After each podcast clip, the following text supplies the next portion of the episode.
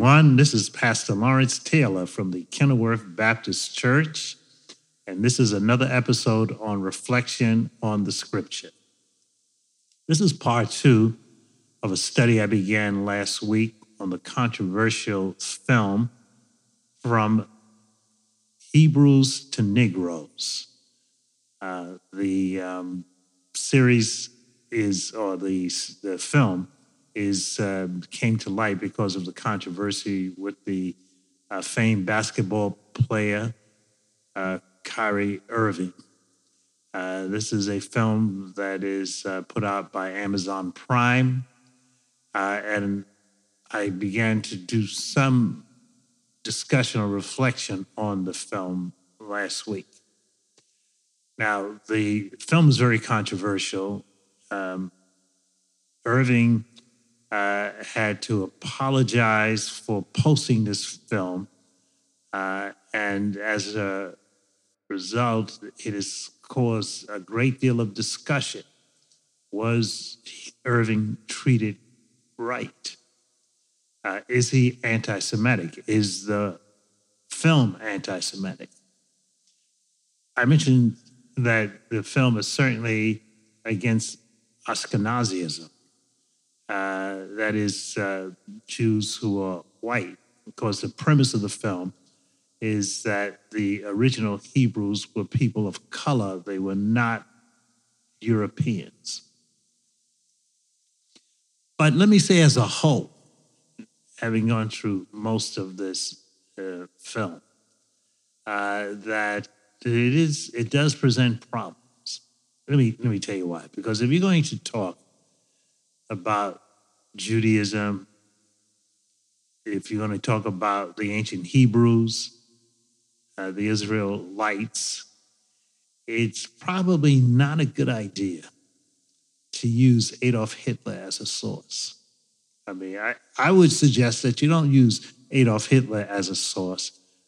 And that's exactly what is done by uh, Ronald Dalton in this, um, in this production they cite some unknown document that he can't really furnish where Hitler's actually making laudatory statements about black people. I mean, I mean that is totally far fetched. And he not only cites people like Hitler, but uh, the, um, the Ford, um, Henry Ford. Uh, Henry Ford was certainly known as a vicious anti Semite. The Model T, the, the, uh, the Ford cars, he was uh, uh known as an anti Semite, as an industrialist, one of the top industrialists in the United States. He supported Hitler. He, he sent money to Hitler. Uh, and then I would not also uh, quote uh, King Leopold II from uh, Belgium uh, as making any laudatory statements about blacks. Let's look at exactly what uh, King Leopold did to the people in the Congo. When they couldn't produce enough rubber for him, he cut off their limbs. Uh, he committed genocide against the Congolese. So to cite these sources as sources that confirm that blacks were the original Jews, let's get something straight here. As far as Hitler was concerned, there was only one group worse than the Jews, and that's black folks. He accused the Jews uh, of committing the crime of bringing the Negroes, that's what he said, into the Rhineland.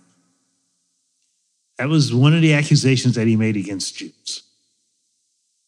The Nazis rounded up about 22,000 Afro Germans, put them in concentration camps.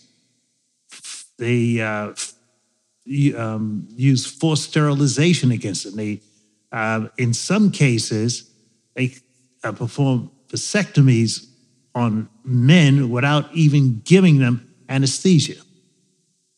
Uh, do you think Hitler liked black folks? okay. He said that one of the great dangers that the uh, Jews were doing by bringing blacks into the Rhineland was exposing them to German women.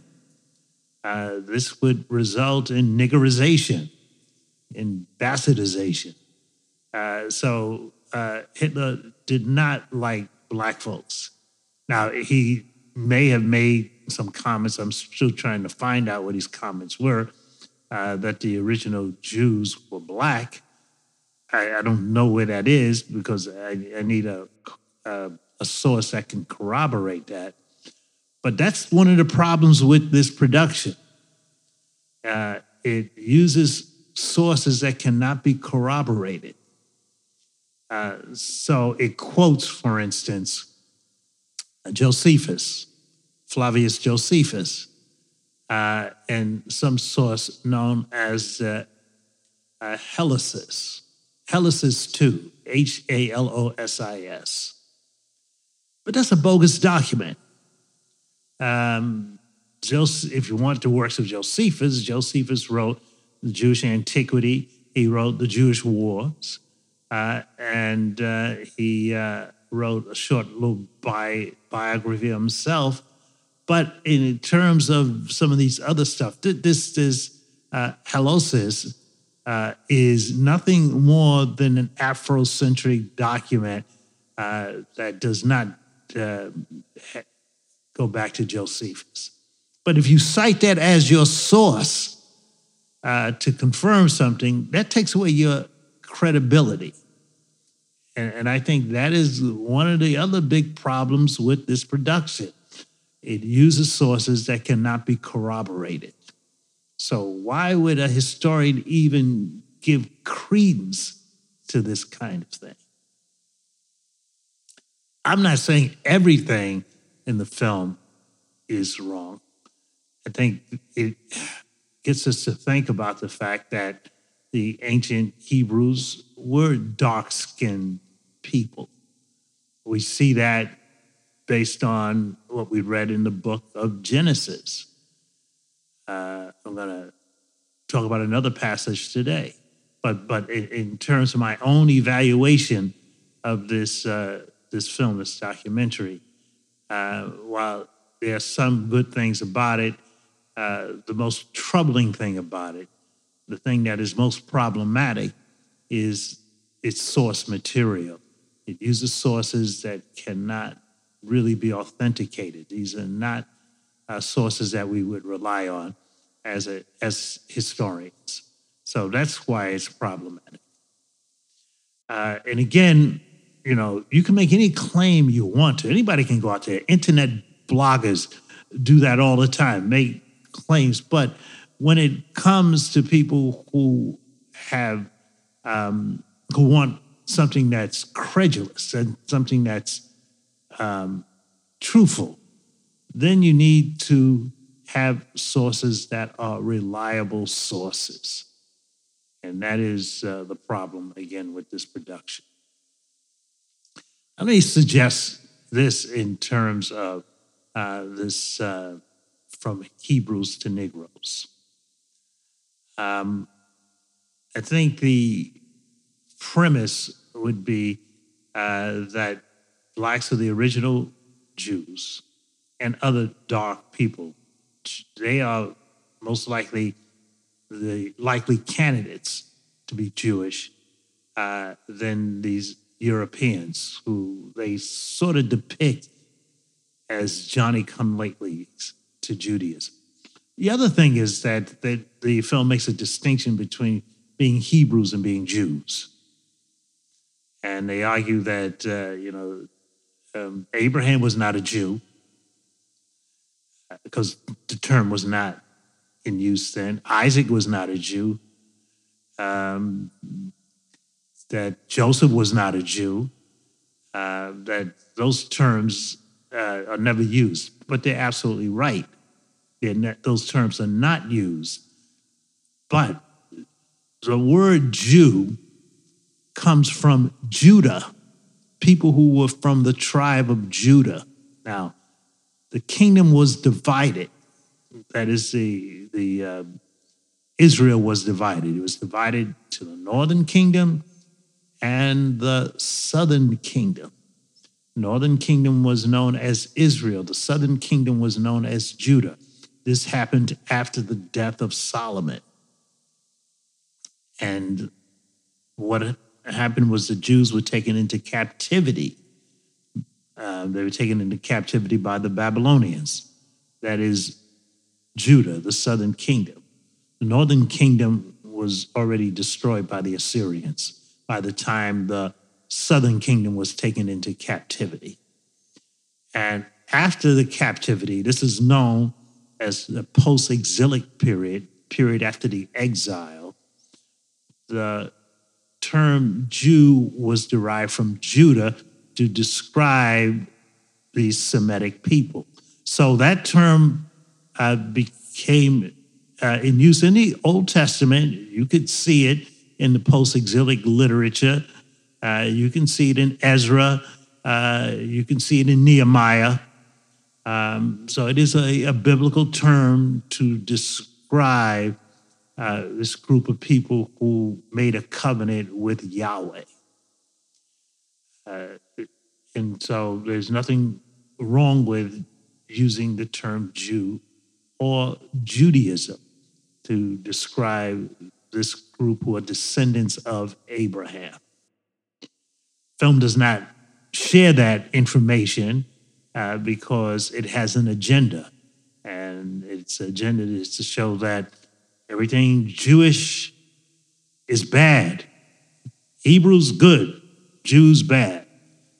Right? So that kind of sophomoric approach it does not work. Uh, it, it, it's just not um, viable. Uh, Jesus was a Jew. Let me uh, point out a very important passage, I believe, in the New Testament. It's a key passage, uh, and it's found in the book of Acts in chapter 8. In Acts chapter 8, beginning at verse uh, 25. Uh, this is the story of the evangelist Philip and when he meets in Ethiopia. So we're told in verse 25 so when they had solemnly testified and spoken the word of the Lord, they started back to Jerusalem and were preaching the gospel to many villages of the Samaritans. Now, that the they in that case is referring to the apostles, specifically Peter and John. In contrast to that, it says in verse 26 But an angel of the Lord spoke to Philip, saying, Get up and go south to the road that descends from Jerusalem to Gaza. This is a desert road. What's interesting is that Philip carried on a very popular evangelistic campaign uh, in Samaria. The Samaritans were part Jews, part Gentiles. So he apparently has been very successful in that campaign. But God tells him now to leave this very successful campaign and go out to the Gaza in the middle of the desert where no one is. So that seems to be a very strange thing. Why would God interrupt an evangelistic campaign where many were being saved, were getting baptized, uh, were confessing Jesus, uh, and then he interrupts that campaign and says, Stop, go out into the middle of the desert where no one is. But let's note how Philip responds. In verse 27, it says, So he got up and went. All right. He had no questions. He was willing to leave these, this successful campaign to follow God's command. And so the evangelist Philip got up and it, so he said he went. And now note the next line. And there was an Ethiopian eunuch, a court official of Candace, queen of the Ethiopians, who was in charge of all her treasure. And he had come to Jerusalem to worship. Now, there's a lot in verse 27. Let me point it out to you. The first thing is that we are introduced to a man. And the first thing we're told about that man is that he's Ethiopian. And I believe it's referring to the country where he comes from. And the reason why I say that is because you have Candace, who's mentioned here, mentioned here, uh, who says Queen of the Ethiopians. So here's Philip meeting an Ethiopian man. He meets a black man. Now, note, he left large crowds to go out to meet one man in the desert in the middle of the day when it was extremely hot. But something else we're told about this man. It says that he was a eunuch. Uh, eunuch simply means that he was a castrated male. This uh, men, would use this way so that they could devote their full service uh, to their government official. And so that's probably the case here because this man was had a high position. He was sort of like the secretary of the treasury because it says he was a court official of Candace, queen of the Ethiopians, who was in charge of all her treasure. So therefore, he must have been the secretary of the treasury of the government. So he was a man of means and influence and power. But there's one more thing we ought to note in verse 27. It says, And he had come to Jerusalem to worship. Now, what does that mean? It means that he was a Jew. That's what it means. It means that this man was a Jew. I am taken back by the commentaries, not only the old commentaries, but even modern commentaries that all describe this man as a proselyte, that he was a Gentile, but he converted to Judaism. I even read some commentary, some of the old ones that said that the man wasn't even black. Well, remember the term Ethiopian is used by the Greeks to describe someone of black skin. So he's certainly a black man, but he is not a proselyte. He's not someone who was a Gentile who converted to Judaism. There's no need to, to, to even argue that because archaeologists and anthropologists tell us that Judaism in Ethiopia can be traced back close to 3,000 years. So it's been practiced in Ethiopia for centuries. So note this, this Ethiopian, he came to Jerusalem to worship. So that means that he was not a God-fearer, not a proselyte, uh, proselyte, but he was one who was a Jew who came to worship. He was uh, um, obviously a, a, man of religion who, who believed in uh, the Hebrew God, and uh, he worshipped him. Most likely, he was born a he was born a Jewish family was, was Jewish, uh, and and so we, we got all this information about him. What is also significant about this man, before I go on, uh, is that we're told uh, he was in a chariot. That also lets us know uh, that he was of utmost importance.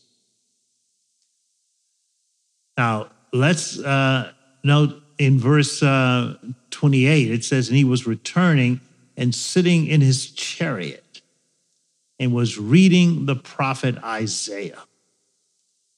That may have been the scripture that was read at the synagogue at this season. Then the Spirit said to Philip, Go up and join this chariot. So Philip ran. No, no, note the eagerness of the evangelist. He doesn't walk, he ran and heard him reading Isaiah the prophet and said, Do you understand what you are reading? So Philip initiates the conversation. He runs up to the man's chariot and he says to the eunuch, Do you understand what you're reading?